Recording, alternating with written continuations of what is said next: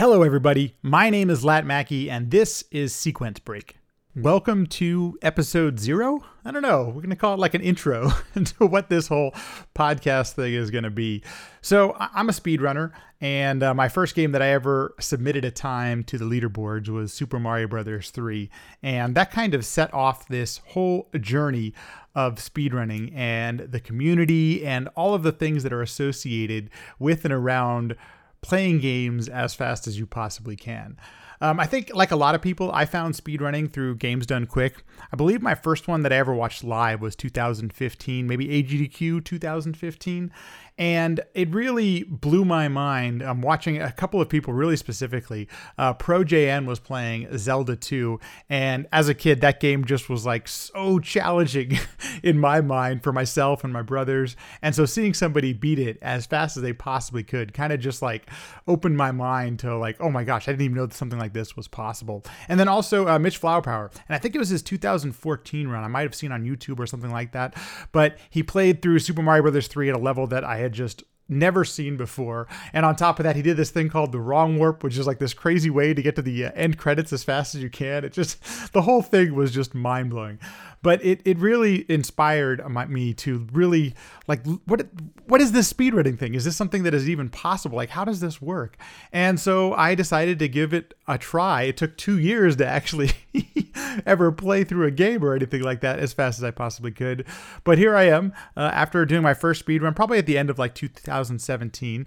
Um, I have I don't know I probably submitted uh, I don't know eight or nine different games on the uh, leaderboards at speedrun.com, mostly TurboGrafx 16 games, but more importantly, I have met and uh, discovered the whole community that is speedrunning.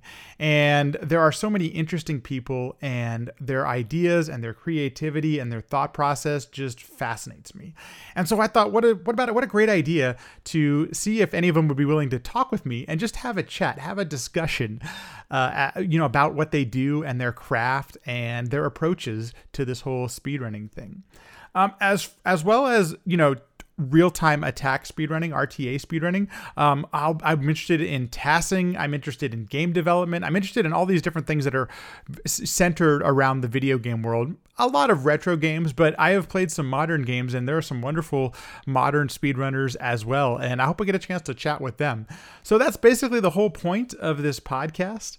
Uh, the first one up is basically so after I uh, st- stopped uh, running Super Mario Bros. 3, the next game was Bonk's Revenge. And Bonk's Revenge is one of my favorite games that I grew up as playing a kid, and it's one of the games that I got a chance to play at Games Done Quick, Summer Games uh, Done Quick 2018. So obviously, you know, got to talk with the world record holder for for Bonk's Revenge, and that's great, John. He's going to be the first interview, and uh, uh, we'll just keep going down the line, find as many people who are willing to talk with me about video games, speedrunning, game development, anything. I'm totally game, and hopefully you enjoy as well. Also, going to be mixing in some things like panels that I've done and things like that that really uh, kind of go along with the whole have a chat about video games thing. So thanks for listening and hope you enjoy.